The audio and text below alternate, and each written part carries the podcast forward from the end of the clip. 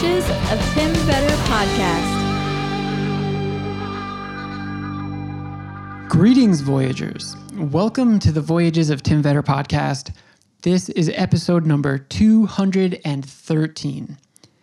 We're still in Louisville, so this one's coming to you from Kentucky. And it's fitting that thirteen would be attached to this episode because we're talking about some paranormal stuff today. My guest is Mike Palmer, and he's part of a group called Paranormal Investigators of Northern Kentucky, or PINK. So naturally, he's from Northern Kentucky, and I'm here in Louisville, so we did this one remotely, not remotely. We're here in the same state, but we weren't present in the same room. Now, Mike is a really fascinating guy. He is a paranormal investigator. Their group is not a for-profit organization. They do this work to bring peace to people. In fact, they're not out there for notoriety or trying to, you know, sensationalize any of this stuff.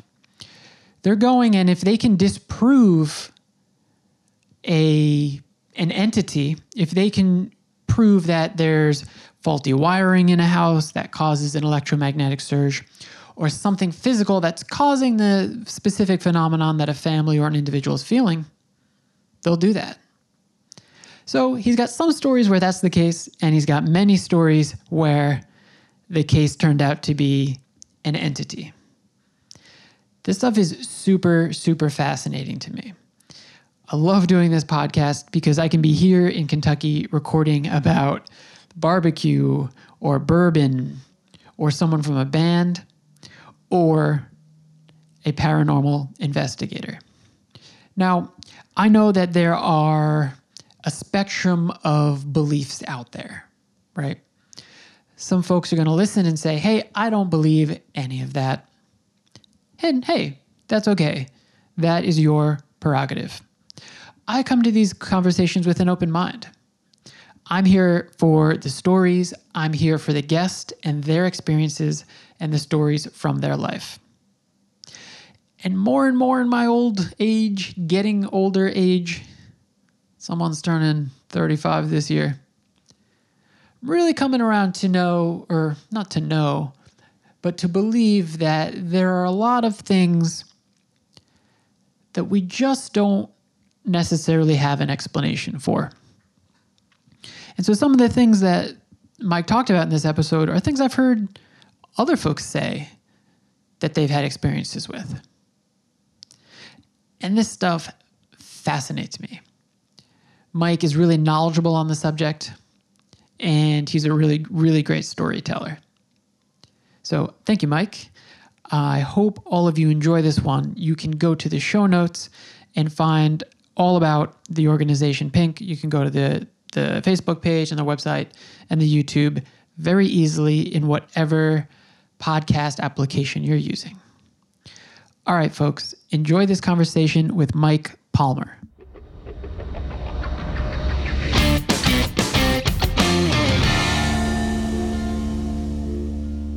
All right, well, listen, thank you for, for doing this. It's, uh, it's an honor and a pleasure to get to talk to you, Mike, so thank you. I appreciate it. I'm glad you glad you have me. Yeah, of course. So you are originally from Indiana, is that true? Yes, um, originally from Southeast Indiana. Okay, so geographically, pretty close to Northern Kentucky, then. Uh, yeah, from where I live now, it's about a sixty-minute drive. Oh, okay, not so bad. Um, so, did you have any sort of uh, paranormal uh, event early in life, or like how did you get started down this path? So when I was in the third grade, I went to the school book fair and I saw a book called uh, Real Hauntings, and it was uh, just a little Scholastic type paperback, and I bought that book and I would spend all hours of the night reading that book at night until I was too scared to go to sleep, and uh, that's what got my fascination with the whole subject going. Yeah, what is that? You know, because I used to do that as a kid, too. We had those um, at the Scholastic book fairs, you could get those scary stories to tell in the dark. Like, why do we like to be scared? uh, I think there's just something to human nature that lends itself to, we like that start, we like that fright, we like that jolt that it gives us, that, that excitement, that adrenaline rush. Yeah, yeah. So, I think so. Uh, did you have any, um, ex- outside of your interest, did you have any experiences in, in your life? Um... Not really. Not growing up in Indiana. Uh, not until my family moved to Kentucky in October of nineteen eighty-eight was the very first time I had any real experiences. Uh, so the house we bought uh, was located in Dry Ridge, Kentucky. And the first night we spent there was October thirty-first. Uh, so uh, we didn't have any furniture yet. And uh, so we were sleeping in sleeping bags on the floors. And so you're getting used to this new house, and, and there were some strange noises, some, I don't know how to, how to explain it, some creaks and slams and bangs. But, you know, you're in a new house. You kind of expect these sort of things. But after a few months, you really started to notice that some things just weren't right there in, in the house. Uh, one evening uh, when I was in high school, I had a friend stay over. And it was a Saturday night. We're down in the den, and we're watching the uh, nineteen sixty-six Batman movie with Adam West. Oh, wow, yeah. And uh, it's about one in the morning, and uh, I'm sitting in an armchair next to the entrance to the to the den, and my friend is sitting on the couch facing the T V. And all of a sudden, this uh, black, shadowy cloud about the size of a soccer ball just kind of floats in the room, you know, inches from me. And I'm looking at it out of the corner of my eye, and I'm just kind of acknowledging that I see it because I'm thinking, okay, it's one a.m., I'm tired, my eyes are playing tricks on me. And then this thing moved down the hallway and disappeared into the darkness down the hallway.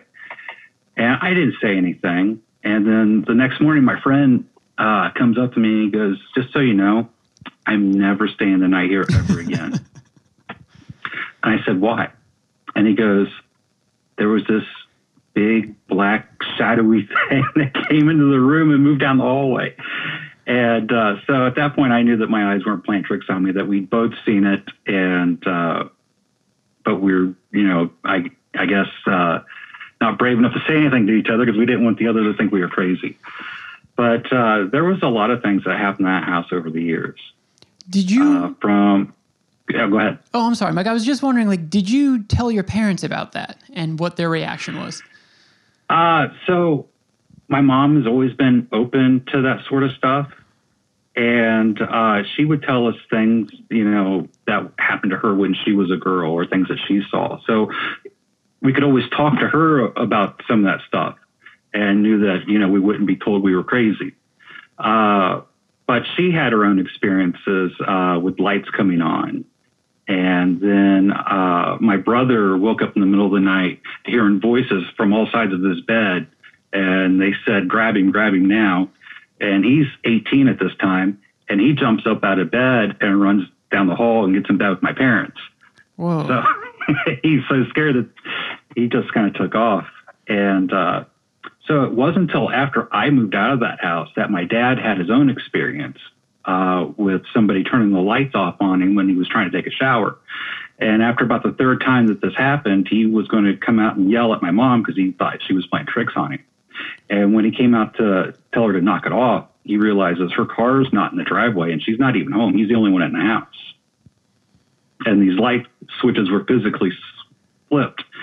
So that's when he finally started to acknowledge, okay, there's stuff going on in this house that, you know, maybe y'all aren't crazy after all.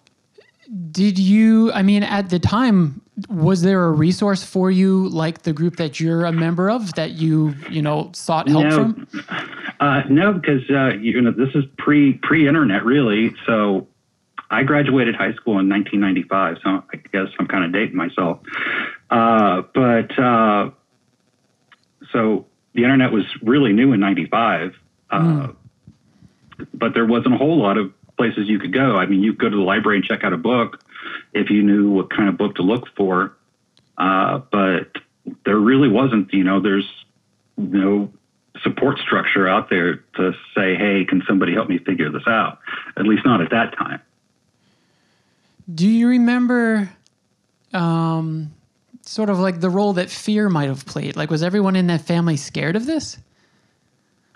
It depends on what happened. Mm. Uh, it, you know, the, the odd, this object, this pencil that I was using was here three seconds ago. Now it's not here. And then you leave the room, you come back, and it's back. Uh, so, you know, those types of things, you know, you kind of chalk it up to, uh, I just wasn't paying attention. I was looking at it the whole time. Mm. So those types of things didn't really scare you. Now, when you're, uh, again, sitting down in that den uh, playing Sega, and you're the only one down there, and then there's a fingertip at the base of your neck, and it oh goes straight down your spine, and you turn around real quick to yell at one of your brothers and realize there's nobody behind you. Now, that gives you the gives you a little start, a little so. So if we're talking about, you tell me if this is a correct definition then. If we're talking about a paranormal experience, it's something that seems to not be done by a living human and is not necessarily answerable by science. Is that is that close? Uh, yeah. To me, paranormal is anything that doesn't have a logical, physical explanation. So, uh, I mean, it could be anything from ghosts and hauntings to something you see in the sky that's not an airplane or a helicopter or any other satellite, anything like that. So it's something you can't explain. Uh, to me, that's what paranormal is. Okay. Now, naturally, some of these things that, that just pop in my mind, uh, maybe you don't have an answer to, but do you have any sort of theory behind when we're talking about those events in your home? Typically, I think people would say, well, well, that's a ghost or a spirit. Do you have any sort of theory behind what that is? Like, obviously, there's stories like, well, it's a, it's a person between life and death who's like refused to move on and needs some closure. Like, do, do you have any sort of indication on what they're um, talking about? So my, my, my theory on that is, and it, I guess it kind of depends on your, your faith, your, your theological beliefs. Uh, different people believe different things. If, if you believe that, uh, man has free will to believe and do as he chooses, uh, maybe you still have that free will after death. So if there is that light for you to go into, you can still make that choice to, to go or to stay. And, uh, so I, I think that's kind of the prevailing thought for what the, what people call human spirits or human earthbound entities, uh, that they, for whatever reason, didn't decide to do what was expected of them, so they just hung around. Uh, and why do they hang around? It, you know, maybe they're nosy. Maybe they have that prized possession that they want to make sure that nobody messes with. Or maybe they're afraid of, you know, uh, some sort of judgment. Hmm. And maybe they did something that they weren't particularly proud of, and they're like, eh, I don't, I don't think I'm going to do this, so I don't, and I'm going to stay right here and do what I want to do. Naturally, the fear, I think a lot of the fear comes from storytelling and from, from movies and things like that. But have you ever gotten an indication that an occurrence is caused by something like nefarious or evil or, or even attempting to do harm? Um, so, yes, uh, that's the best way I can describe this. Uh, so like a traumatic event, or is that, is that what you're getting at? Like something traumatic that happened that caused somebody to stay, or? Yeah. Or, or is, is the, the entity perhaps, um, attempting to do, to do harm to somebody, to, to a living person? Oh, okay. Yeah. Yeah. So, uh, my, my theory with that is, uh, personality transcends with you. Mm. So, uh, if you're a good person in, in life, and for whatever reason you're still sticking around after you're gone, you're still a good person. You're you're not purposely trying to, to scare someone or harm someone. Uh, but if you're a jerk in life, you're still probably a, a jerk in death. And uh, so you have the, the personality issue. But I also believe that uh, energy has something to do with it. Everything needs energy to to move, to transfer, to do whatever. And uh, so what's the easiest way to, to get a natural release of energy is to cause that sudden knock or bang or tip something uh, to get that jolt out of that person. Mm. Uh, so you have this natural release of energy, you know, so that, that scare factor, that fear kind of kind of feeds them a little bit, and they might be more prone to uh, do something to get that rise out of you. Mm. So it, it's, I mean, it's all theory. It's not nothing factual. It's just kind of the, the leading thought in, in the field that uh, everything needs energy, even if it's something we can't see or speak to or have physical contact with. You know, I, I think spirits or ghosts still need some form of energy to move about and do what they want to do. Do you, is it tied to energy, do you have any sort of um, indication or theory that there are people who are more sensitive to these types of events and are more able to pick up on it, um, you know, versus people who, who aren't sensitive? Uh, so you, like a psychic or a medium or just somebody yeah. who's more... Uh, I mean, maybe I'll I'll, I'll, I'll I'll phrase it like this. Like the majority of times that I've heard about these things in my life, and I, I'm a novice on this subject, you know, um, but, I, you know, I often hear... about children having these experiences. The the very first time okay. I ever heard somebody say something to me, like I, I had no sort of belief in, you know, any sort of event. Like I had I had no proof in my life. And I was a kid in Boy Scouts, and we had to take, it was some type of like uh, badge or course or something. And we would go to a kid's house whose mom was like a group leader, and she taught us the course once a week. And then at the end of the six weeks or whatever, we got, it was, I think it was a religious award. And, you know, she was a trusted authority. I was a little kid and this was an adult, clearly smarter than me. And she told me a story about how her son, when he was a kid, was out in the backyard playing ball with something. And she saw him rolling the ball into the shed, not throwing it, rolling it, and then catching it like he was being tossed back to him. And, and to me, this blew my mind because I was like, oh, she's dead serious. Like she, she's serious about this and is probably right because she's an authority.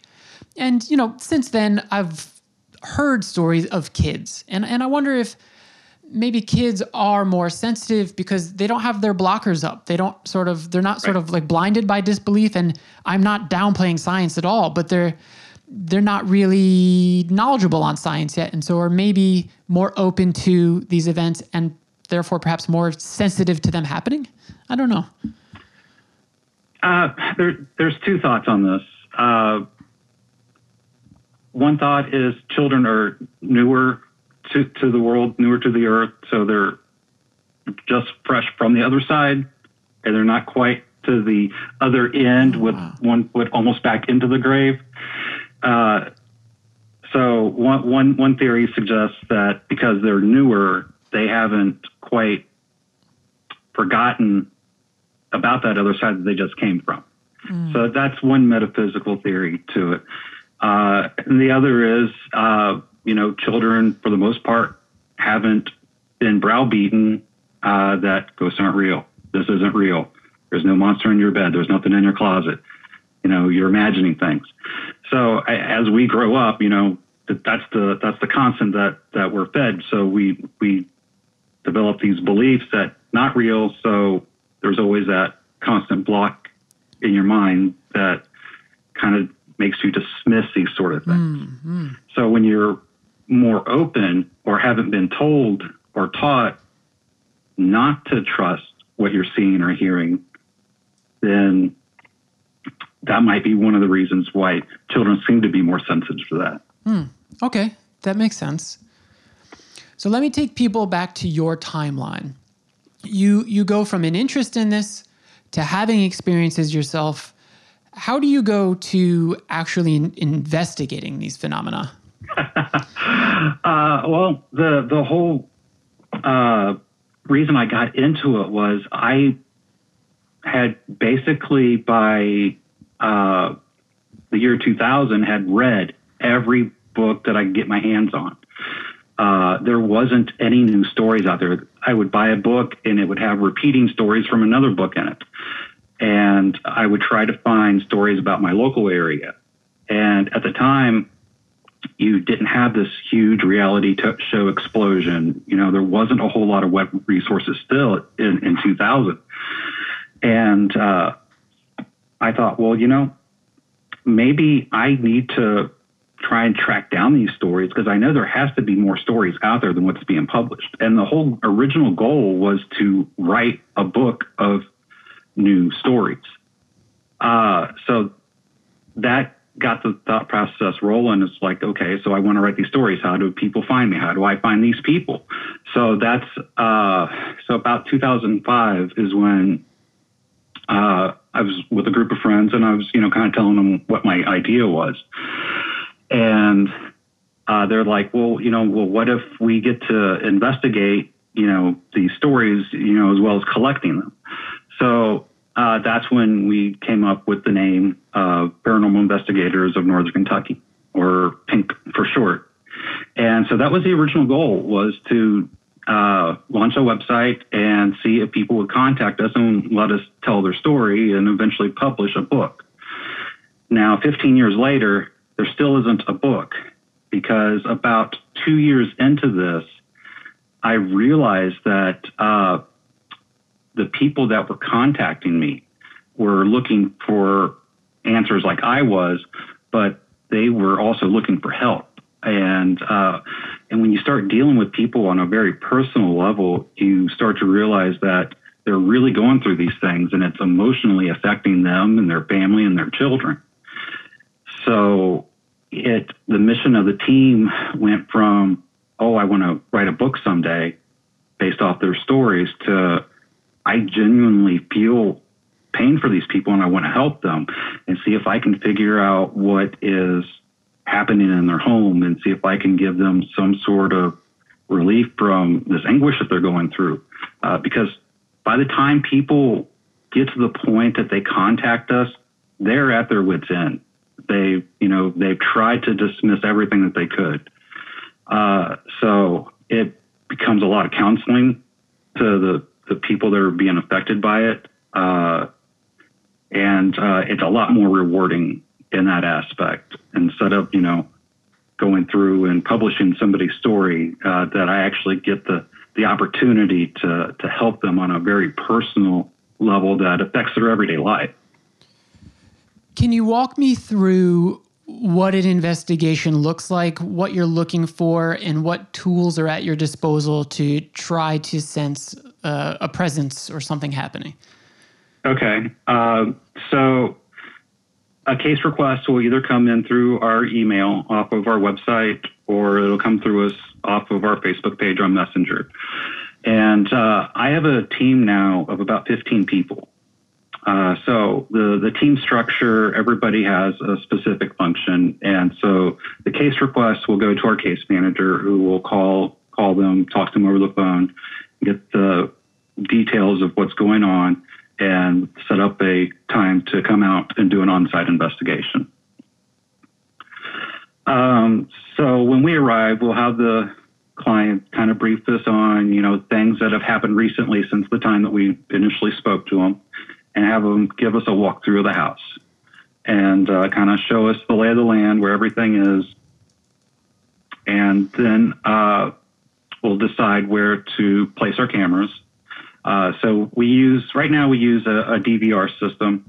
Uh, so it's a four camera system, but depending on the location of the house, uh, you know, it's usually maybe a three bedroom home. Mostly is what we do is residential homes. So a four camera system usually works out fine, because anything else that we need to feel we need to cover, we do have some handheld cameras that, that we can set up remotely. Uh, but we can also run up to eight D V R cameras as well, depending on the size of the location. Uh, so what we're looking for there is anything that, you know, appears out of the ordinary. Uh, you can have the cleanest home in the world, and homeowners are shocked by the amount of dust that they see in their houses. Uh, so aside from the cameras, uh, we also do a uh, sweep of the house uh, with the electric magnetic field detector. And we're looking for hot spots, uh, places where the E M F field is particularly high. Uh, the reason we're doing this is uh, prolonged exposure to high E M fields, and some people can cause auditory and visual hallucinations.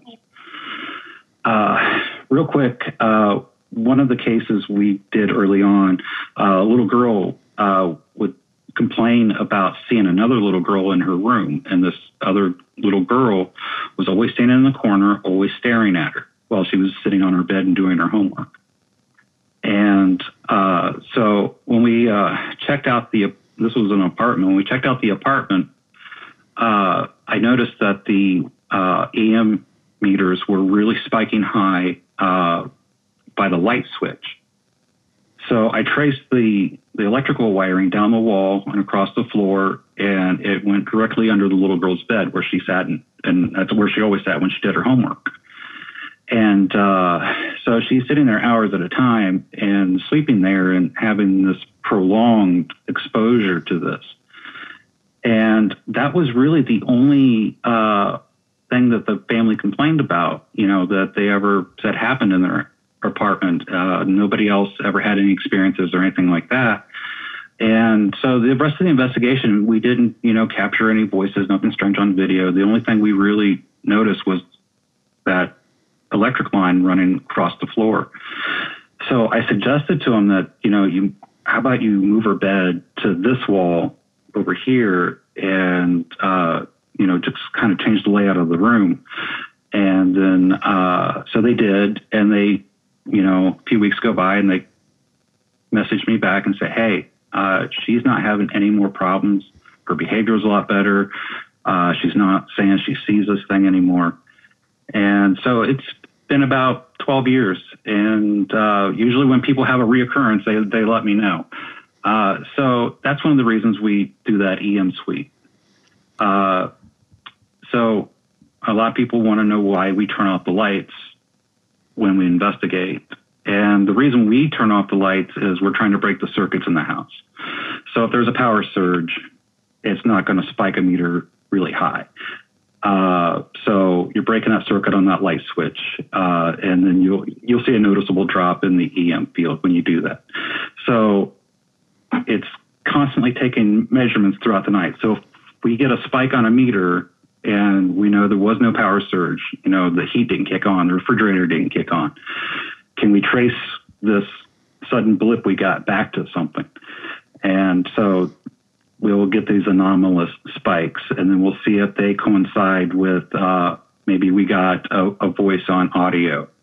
Uh, so we'll go back uh, when we do the uh, review of the uh, footage and the audio. We'll see if, you know, we got something that corresponds to that spike in the meter.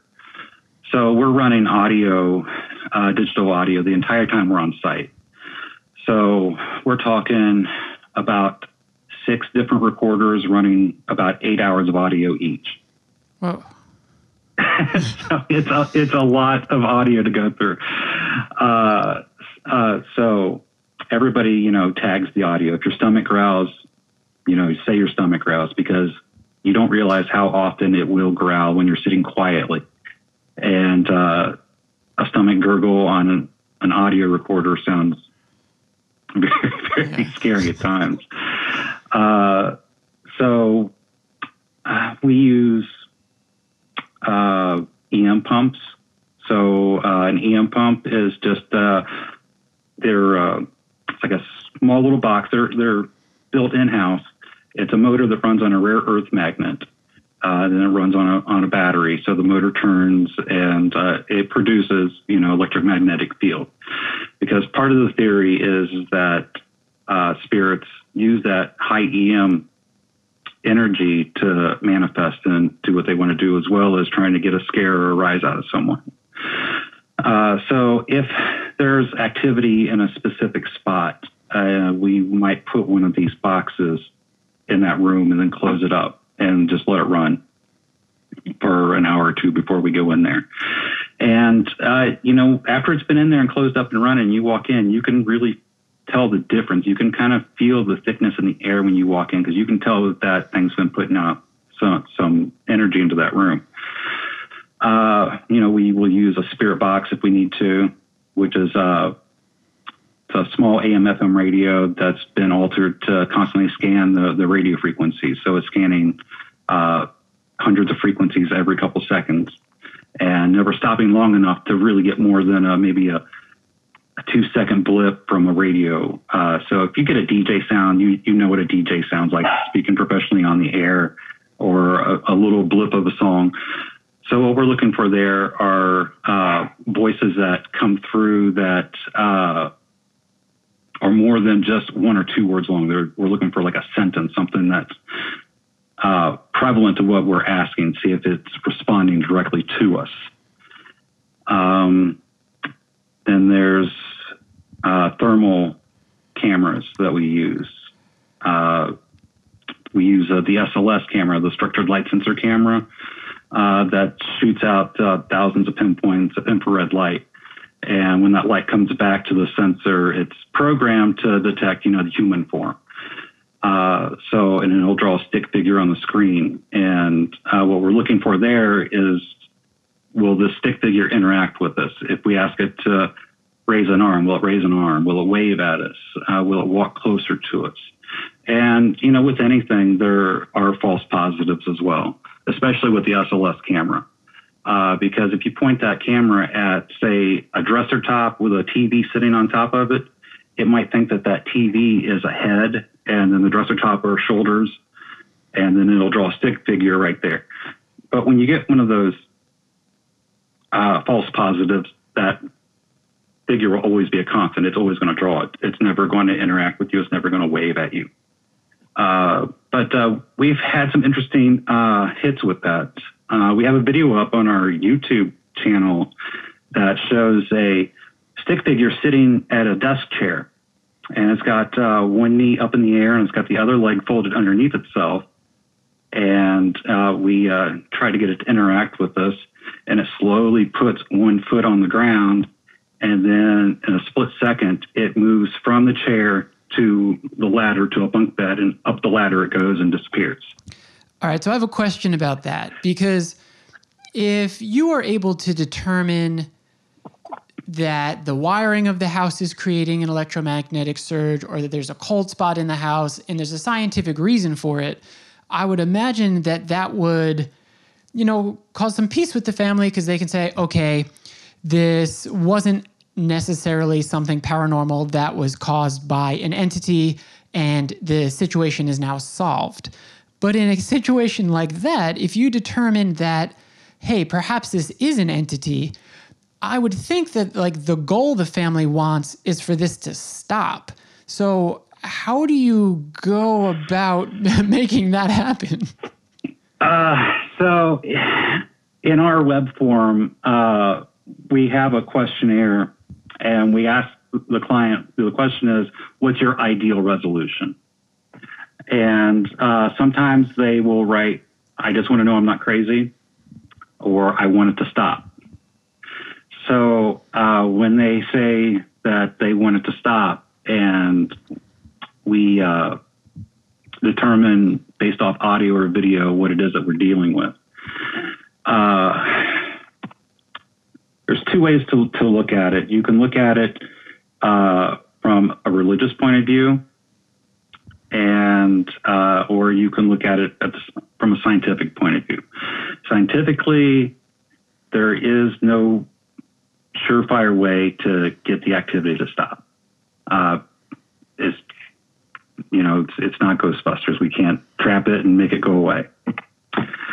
So we uh, talk to the client, and uh, we kind of feel them out, how they look at it on, uh, on a theological level. And I try to explain to them, like, you know, I think we're dealing with, you know, an earthbound spirit, somebody that used to be alive.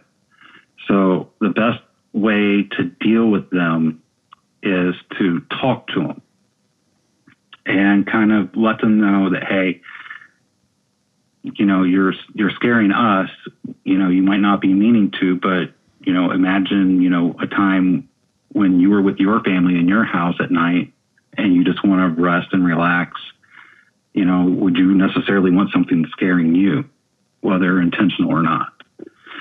Uh, so when we go back and do these reveals, uh, I try to have this one-on-one with whatever's there and explain that to them. And, you know, then whether the client wants it or not, uh, so we'll use uh, like a smudging or a sage smoke uh, or clearing. And what I do there is uh, I'll ask uh, God to bless the sage smoke, and to wherever the smoke goes, to carry his blessing and the white light of heaven. And to wherever that smoke goes in the house, carries that blessing with it, and that no spirits can remain or hereby asked to be removed from the home. So when I try to have this one-on-one with whatever's there, you know, I explain this. I was like, you know, you can move on. You know, you can go to where you should be, uh, whether you see this light that was there for you, or if it's still there or not, or maybe there's a place that you can go where there's a light, you know, from somebody else that you can use to move move on to where you need to be.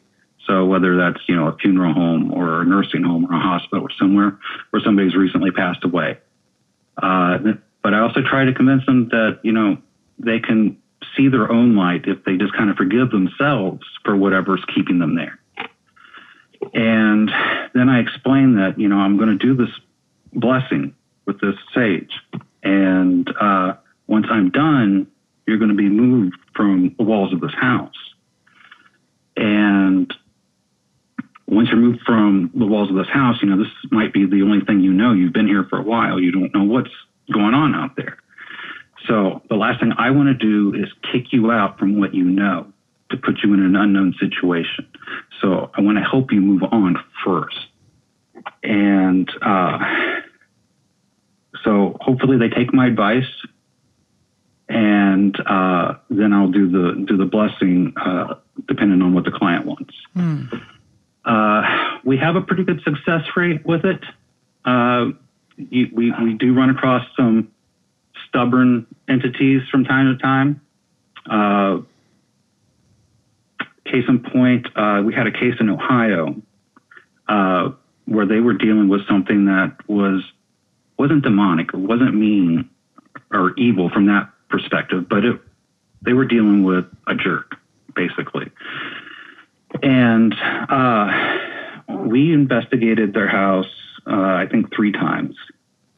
And, uh, you know, we would do the blessing and everything would be quiet for a while. And then he would call me back and say, it's back. So I would have to ask them, you know, what's changing in the house? What's going on? Uh, he said, well, you know, my son enlisted and he moved out, but his girlfriend moved in with us, and her and my daughter were talking, and, you know, the subject came up and they started talking about it. So it kind of invited it back in. It was kind of still hanging around the outside of the house. And so we went there the, the last time. And uh, so I'm doing the blessing. And when we do the smudging, we always try to start at the lowest level of the house and work, work our way up. So the theory is you move the energy up and out. And uh, wherever we kind of determine where the hot spot is, where it likes to stick around, we always save that room for last. So uh, we're working our way up to this house, through this house. And uh, I couldn't find myself to burn the sage in. You know, it kind of just kind of holds that heat in, so you can hold it in your hand. It's not too bad. But they had given me one of those ashtrays, and I'm talking those nineteen seventies ashtrays where the glass is like three inches thick. So it's a pretty heavy-duty ashtray. And um, we're getting up to that very last room, and the heat of the ashtray wasn't bad at all because I could hold it in the palm of my hand. It's not burning my hand. It's not too hot. And all of a sudden, this glass ashtray explodes in my hand. Whoa. And uh, glass goes everywhere, slices my hand. Then the burning sage embers hit the floor. So we're trying to stomp out little mini carpet fires. And the homeowner's standing right there when it all happens. And uh, so sometimes when you're doing these blessings, you get these distractions. something will happen in the house. Something, you'll get this loud bang or a slam or something like that, you know, because it wants you to stop what you're doing. So once we got the situation under control and the homeowner assured us that it was okay, that they were replacing that carpet in the summer anyways when their daughter moved out. So uh, we just went right back to it and finished. And then about six months goes by and he emails me and he's like, hey, uh, we took your advice. We're not talking about it. We're, you know, doing everything you told us to do and everything's fine. I just wanted you to know that. But my neighbor across the street is having problems. Whoa. Who never had problems ever before. So we were thinking, oh, great. So we kicked it out of this guy's house, and now it went to their neighbor's house. So, you know, that's why, you know, I tried to move them on, get them to where they need to be before they get bumped out. Because who knows where they're going to go pick up on next. I mean, Mike, you're not getting paid for this. You're you're you're doing a very noble calling of of trying to bring peace to people. In right. a situation like that, that to me would terrify me. It shatters in your hand, you're bleeding. Maybe it didn't intentionally harm you, it tried to scare you, but you could have been harmed. Like, what if that stuck into your wrist or something? Like, uh, what is, where is your courage coming from in like to, to not send you running and screaming from that house? Uh It's, it's, it's experience, you know, early on, uh, you know, I think in year three that I was doing this, I was sitting on a client's bed and, uh, all of a sudden I felt fingertips trace their way up my shoulder. And the next thing I knew, it was going across the top of my head. Oh no, no. All right. So that scared me. And, you know, I jump up and turn the lights on, and I'm looking for I'm looking for a really large spider is what I'm really looking for. But uh, the more you do this, the the more you realize that if I get scared and jump and run, then the client sees that, and then they get scared, and I'm throwing out all this extra energy that these things feed off of. Then the client's throwing off all that energy that these things feed off of. So over the course of the last fifteen years, it's I, I'm to the point where, you know, I'm not going to give them anything to work with. Uh, so we stomped out the fire.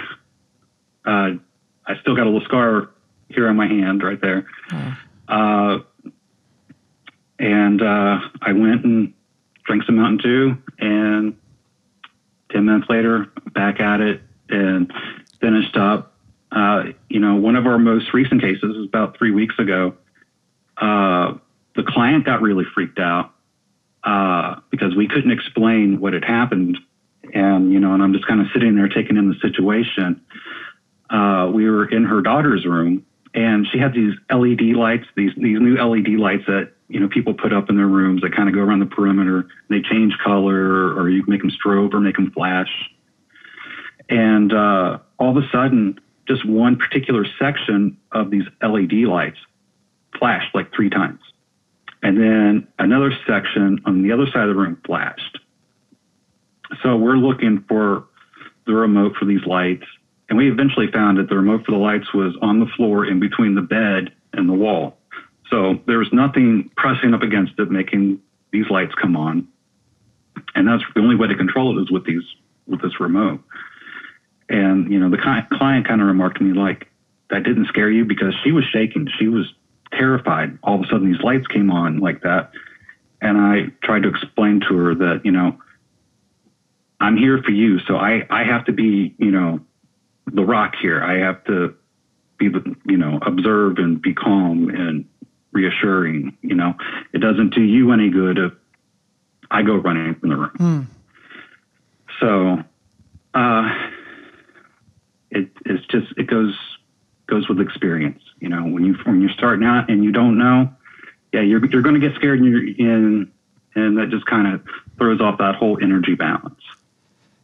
Do you keep any sort of statistic on the cases that you all have investigated turning out to be explained by, I guess, what I would call natural causes versus cases that turn out to be an entity? Uh, no official statistics, uh, but I will say we have more cases that yield something paranormal than don't. Wow. Only because, like I said earlier, by the time somebody contacts us, they've been dealing with this for a while. They've already taken all these steps. Uh, you know, because the first thing anybody ever says to us, you're going to think I'm crazy. And I'm like, no, I don't think you're crazy, because I've heard a lot before. So definitely don't think you're crazy. Uh, but what we're going to do is uh, we're going to see if we can get to the bottom of it. Uh, you know, we're up over three hundred plus cases at this point. And uh, I would say maybe about fifty of them. I know it's a high, not, you know, as far as not finding anything, you know, it's a very small number of cases. Mm. And, uh, and I, some people will say, well, that's just too many positive cases. You, you know, you, you gotta be doing something wrong. And it goes back to these people have been dealing with this stuff for a long time before they ever reach out to anybody. When I was a kid, I was terrified by the Twilight Zone episode where the ventriloquist dummy is acting on its own accord outside of the ventriloquist's will.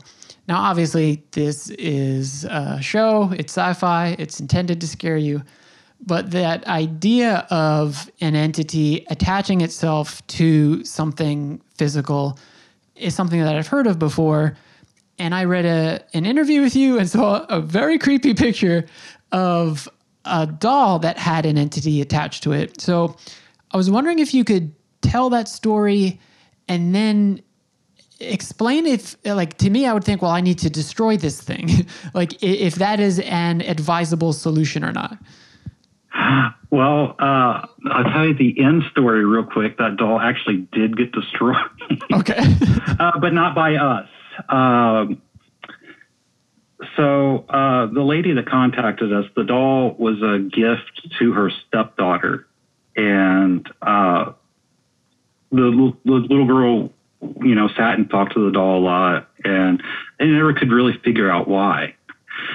And uh, so we went to this home to investigate, and we really weren't looking at this doll at all. We didn't, you know.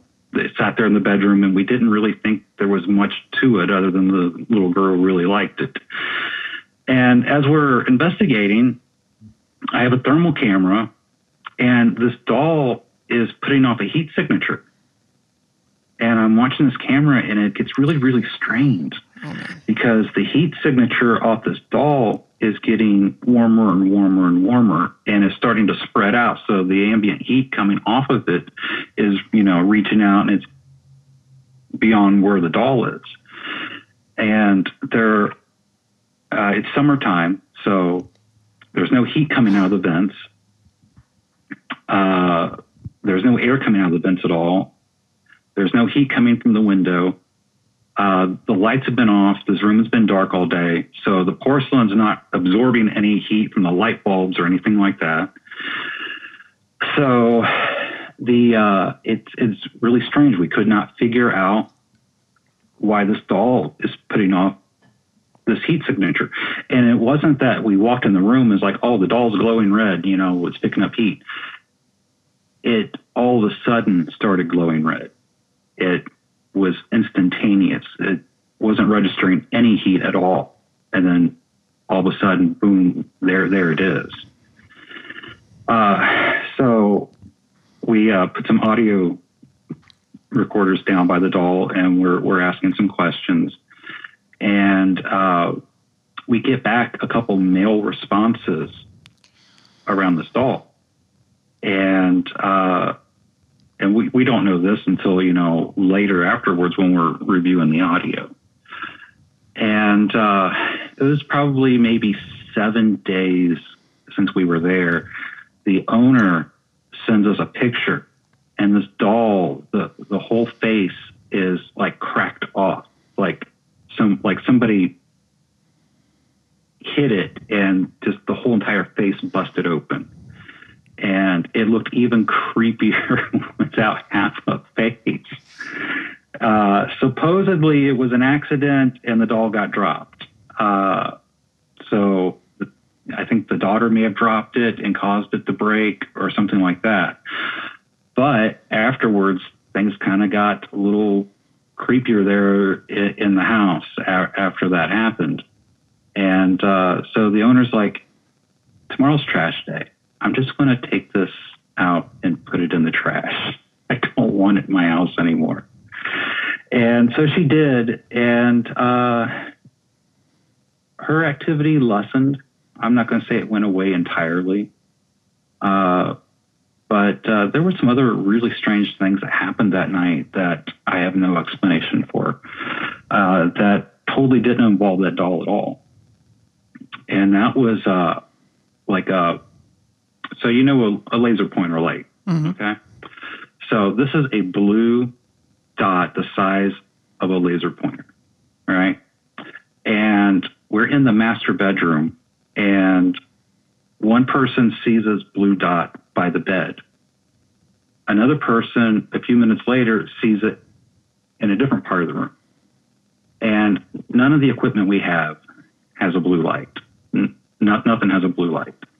And this blue light was seen in about five different places in that bedroom over the span of ten, fifteen minutes.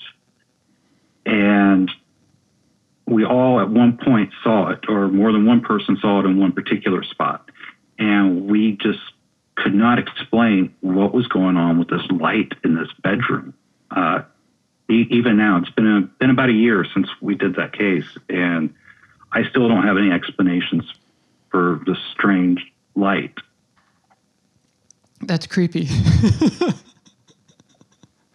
um, have you ever come across a situation where, I guess you would call it maybe a, a possession, where an entity attached itself to a human?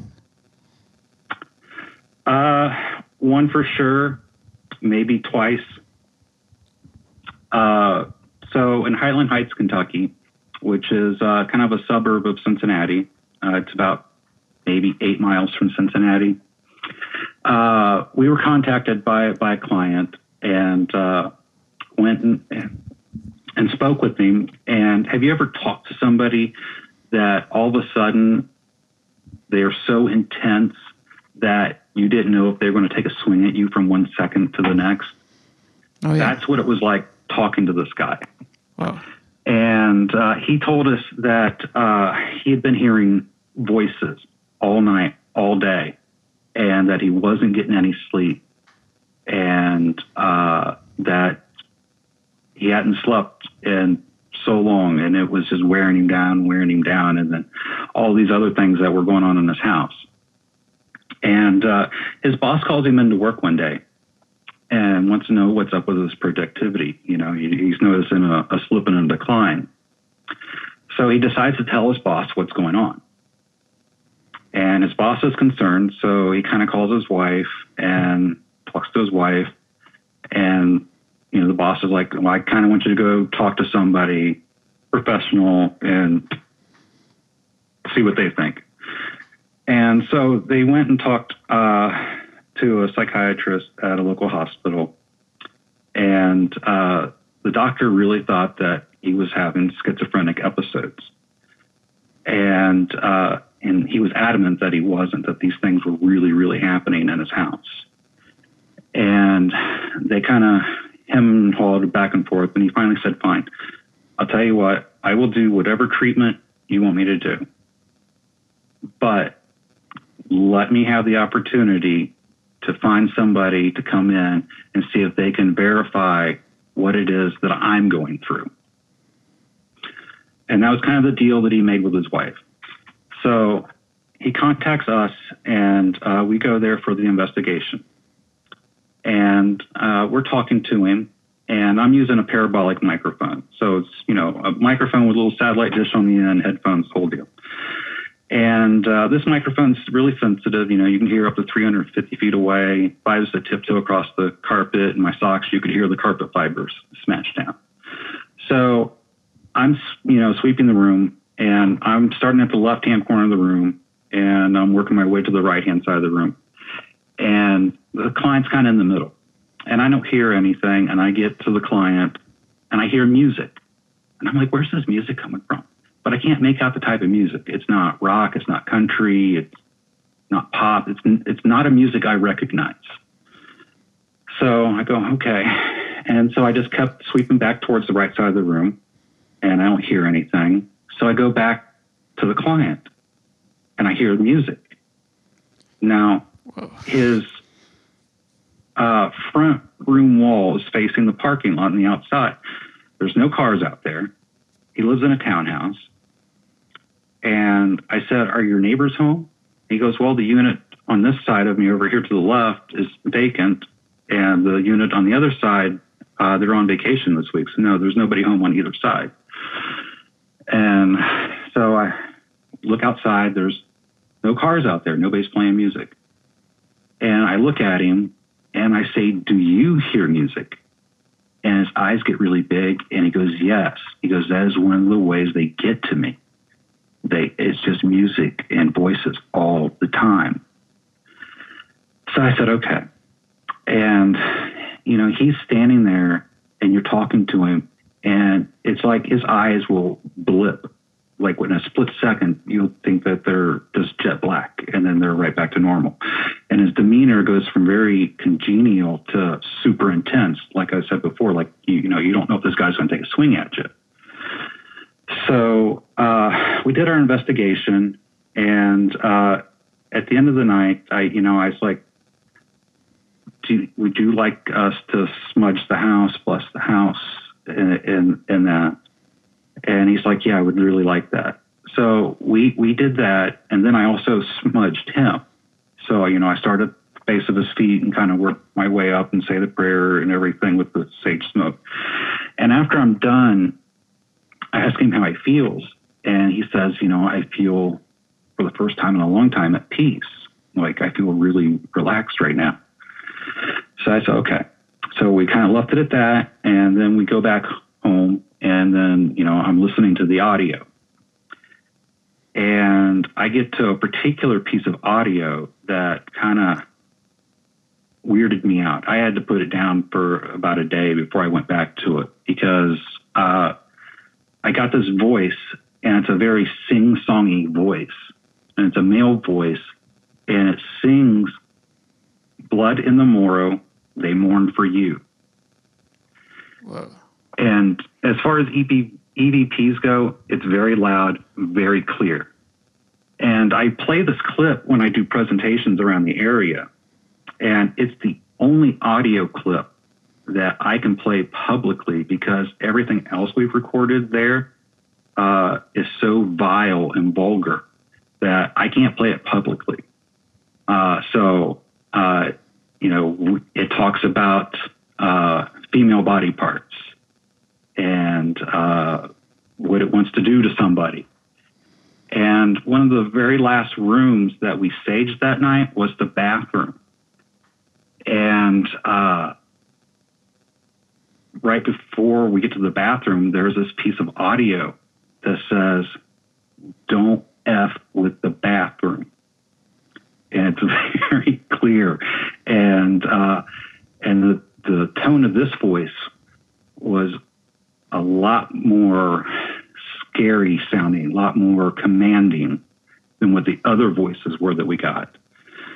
So based off the audio and then the demeanor of the client, you know, we're discussing, you know, what is it, you know, are we dealing with something here that we're really not equipped to, to deal with? And uh, so one of our investigators knew Uh, Father Bob Rodgers out of Melbourne, Kentucky. And at the time, he uh, dealt with exorcisms. Uh, and was like the only one in the area that kind of dealt with that sort of stuff. So we contacted him, and I traded emails with him, and I sent him copies of all the audio that I had. And uh, so he's listening to the audio. And then I have another team member that uh, she would go home and pray for this family on her own. And, you know, she thought it would be the right thing to do is, you know, say a prayer for them. And when she would do that, things in her house would go crazy, and she would have all this flurry of activity in her house. And she spoke to Father Bob about this, and he told her that she needed to stop praying for them because she was making herself a target. And Father Bob uh, agreed that uh, that this was a demonic entity attachment, and uh, so he took over for us as far as uh, counseling and, and that sort of thing. But in the meantime, I had gone back and showed them the audio and the evidence that we had and played it for them.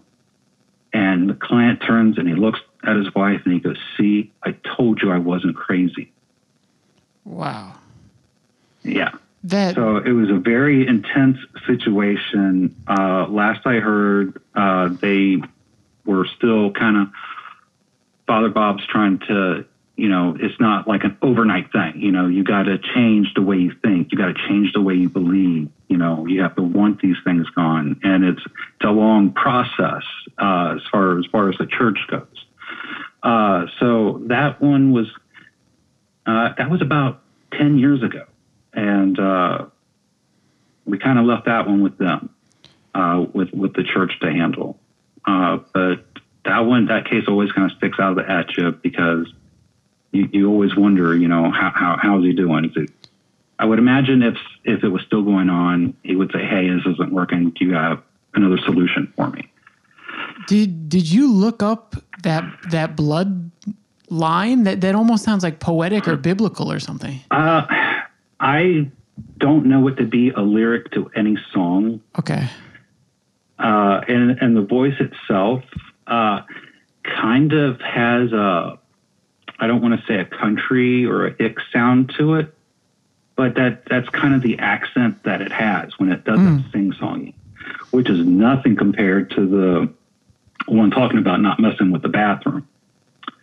Um, so that one for sure, I think in, in the fifteen years I've been doing this, uh, you know, Father Bob says, "Hey, this is demonic. We got this. You guys don't, don't worry about it. We got it."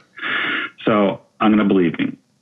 Uh, the other one was about two years ago, and uh, it involved a house where there was an actual murder in, in the house.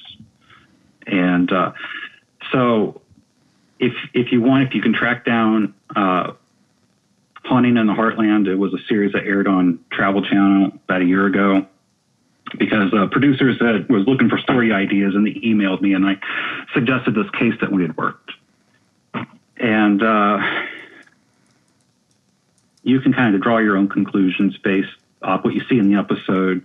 Uh, they brought their own crew in to investigate it, but uh, I have a piece of audio uh, where I'm talking to the homeowner, and she's talking to us, and she's like, "Yeah, this is going on, this is going on," and she says, "I promise you."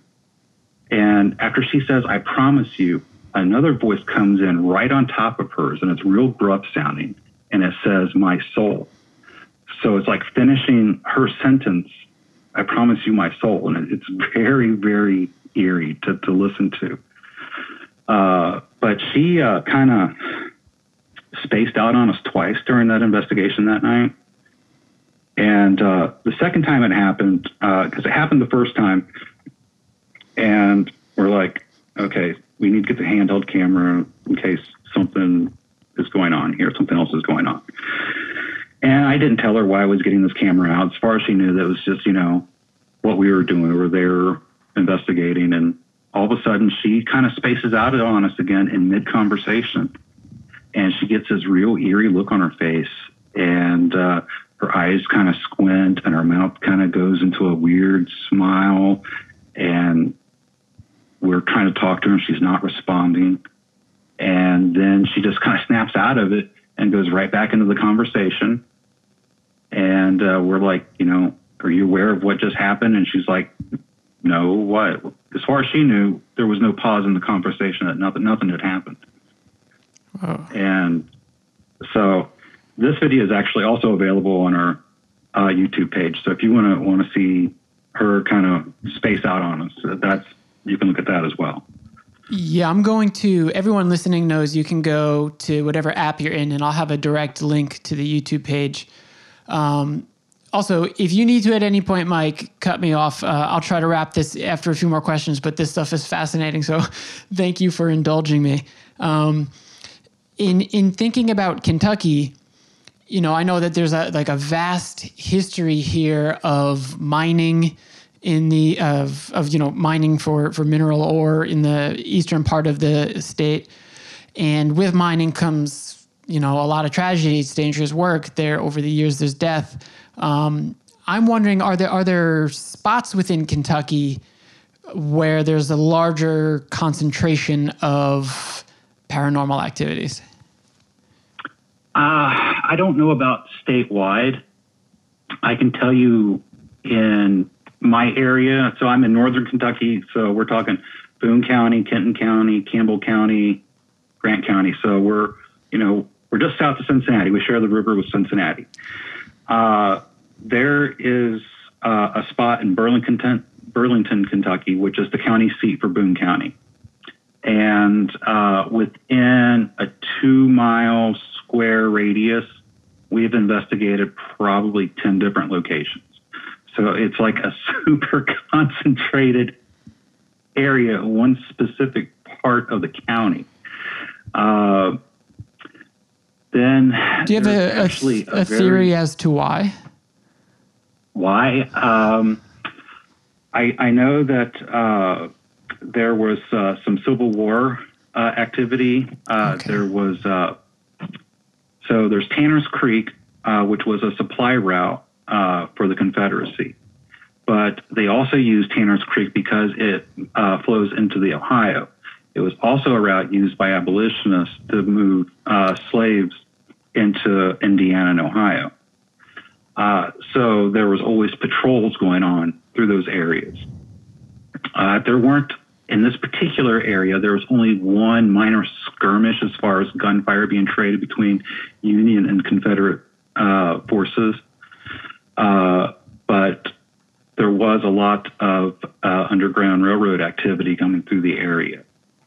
Uh, so, uh, and then this, these concentrations uh, of homes are, are really along that uh, Tanner's Creek uh, area. So that could be mm. a possible reason.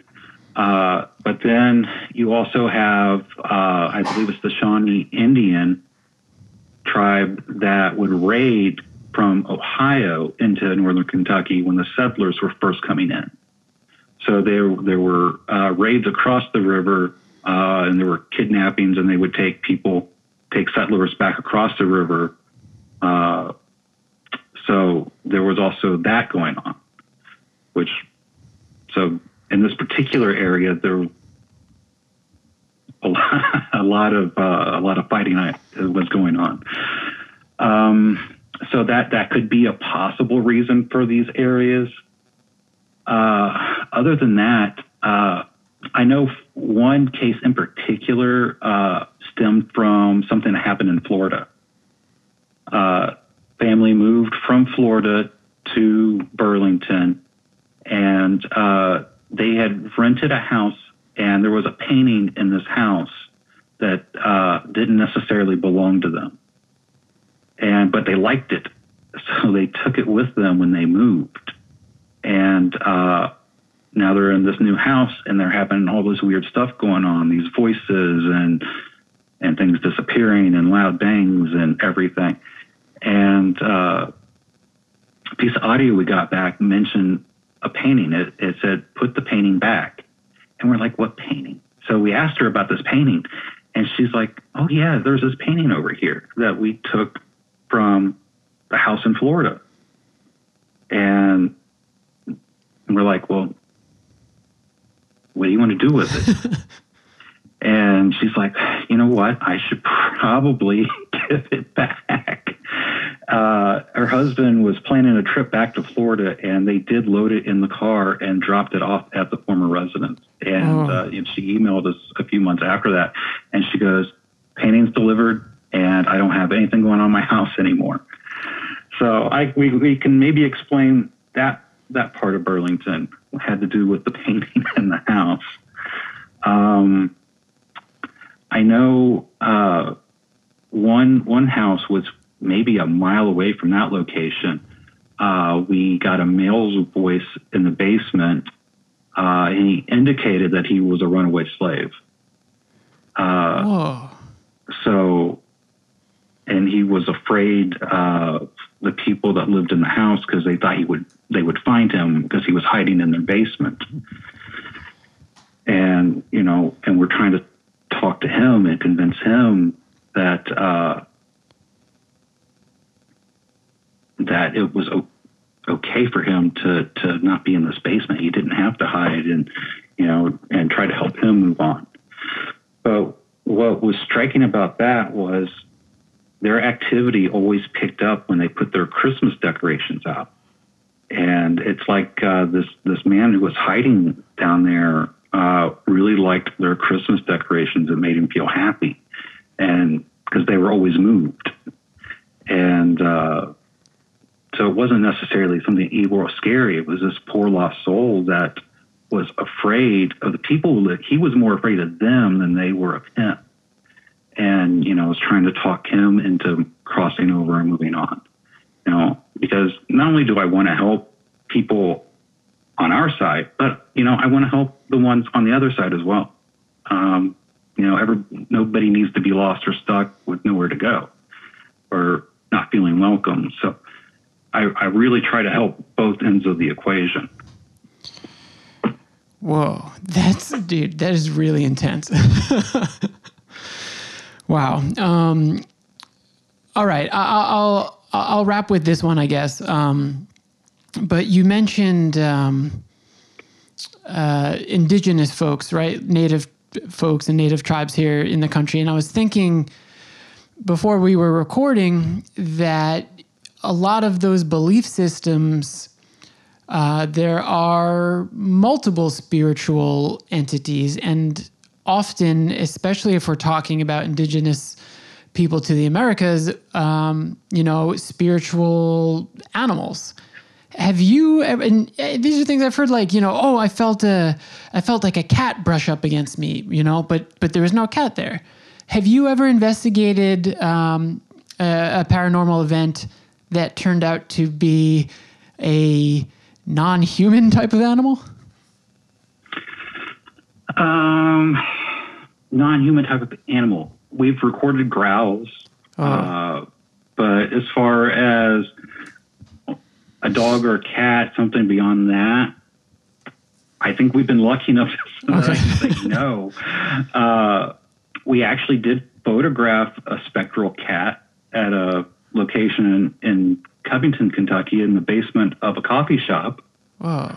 Uh, we uh, have recorded uh, a dog uh, whining uh, in a house, and when I played it back to their owner, they're like, "Well, that's so and so. That's our." I can't remember the dog's name, and they're like, "Well, where's the dog?" And she's like, "Well, that's her urn right there," and that's where we recorded the sound of the dog, was right next to its urn. Um, but as far as non-human, we we've had people say, "Yes, there's a Bigfoot on our property." But we have ghosts too. Uh, we go go there to check that out, but we kind of run into a situation that is not enviable to anyone.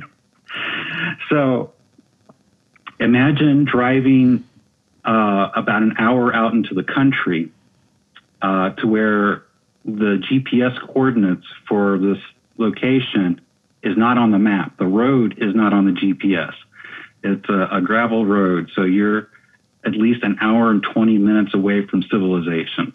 And you're out there to investigate, A, claims of uh, what they say is a Bigfoot, but they also have ghosts in their house.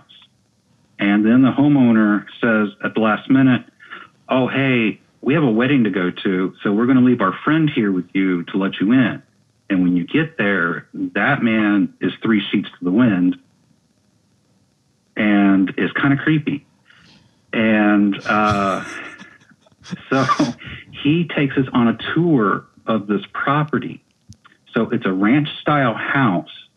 he is drunk as a skunk, and he takes us to the back part of the house where there is a dirt path. And he's like, well, we see the thing down in here, and there's an old foundation of a house back here in the woods. So we're going to walk down this way.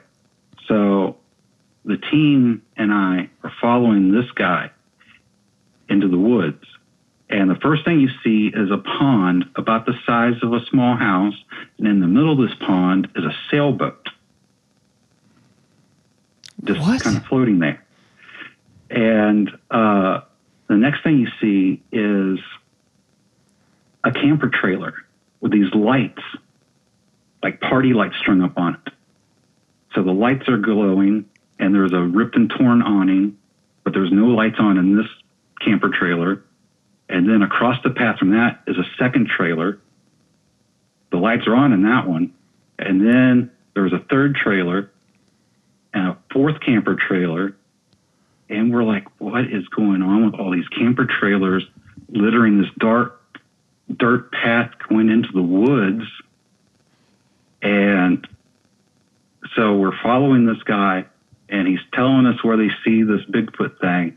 And we get finally probably a quarter mile into the woods where he shows us the foundation of this old house. And we're like, okay, we, we've seen enough out here. Let's go back, because the creep factor is really starting to set in. Yeah. And uh, so we circle back around the path, and we're walking briskly past these campers because we don't know who or what, if anything, is in these campers. So we go in to the house, and we're setting up the equipment. Um, everybody has one eye on the drunk man. And then he's like, hey, do you all want to go back out and check out that uh, foundation of that house? And we're like, no. And then the, the girls that were with us, he's only talking to them. He's trying to talk them into getting in the little Jeep and driving back into the woods to look at the foundation of this house. Whoa. And we're like, no. uh, so were they, did they, they were trying to set you up or something? Like to, I don't, I, I don't know. Uh. Uh, then he disappears, and we're like, where did creepy guy go? And we found him passed out in a bedroom. So I'm like, okay, maybe we can investigate if he's passed out. And uh, then about an hour later, the phone starts ringing, the house phone, landline. And we're like, well, you know, we don't live here. We're not answering this phone. And he storms out of the bedroom and screams, somebody answer the effing phone. Whoa. And we're like, that's it. We're we're done. See you later. No ghost, no Bigfoot. We're not coming back. Yeah. Uh, so we will investigate claims if somebody says they have a, a not human or natural creature, but uh, the one time that we did go to investigate, we ran into something else. Yeah. Far scarier. Yeah. Wow. Um, all right, I'm going to send everyone to the website and the YouTube account so they, they can learn a little bit more and check the, uh, check out some of the stories that we've been talking about. Um, Mike, thank you uh, for indulging me. This is utterly fascinating to me, and um, you know, I'm really grateful for the time, so thank you. Oh, you're welcome. I'm glad you had me on. Uh, you know, if you ever want me back, I'd be more than happy to talk some more. Uh, so... Yeah, it was, it was great. I had a great time. Cool. Um, thanks so much. Hey, everyone. That is a wrap on episode two hundred thirteen of the Voyages of Tim Vetter podcast. Thanks, Mike. This was fascinating for me and really, really cool. I'm so excited to be on the road and recording. And Voyagers, I'll have more episodes coming to you from Kentucky very soon after this one, so please stay tuned. Remember that subscribing and following and liking and rating, those all go a long way towards getting me into like other people's algorithms, whenever you hear or whenever you look at a podcast or even a song and it'll say, you know, recommended because you listened to this other thing, doing all of the aforementioned things that I just said will get me into those algorithms. So if you like this one or you liked other episodes, please tell a friend, like, review, subscribe. Okay, Voyagers, thanks for tuning in. And as always, please, please, please take care of each other. I'll catch you very soon.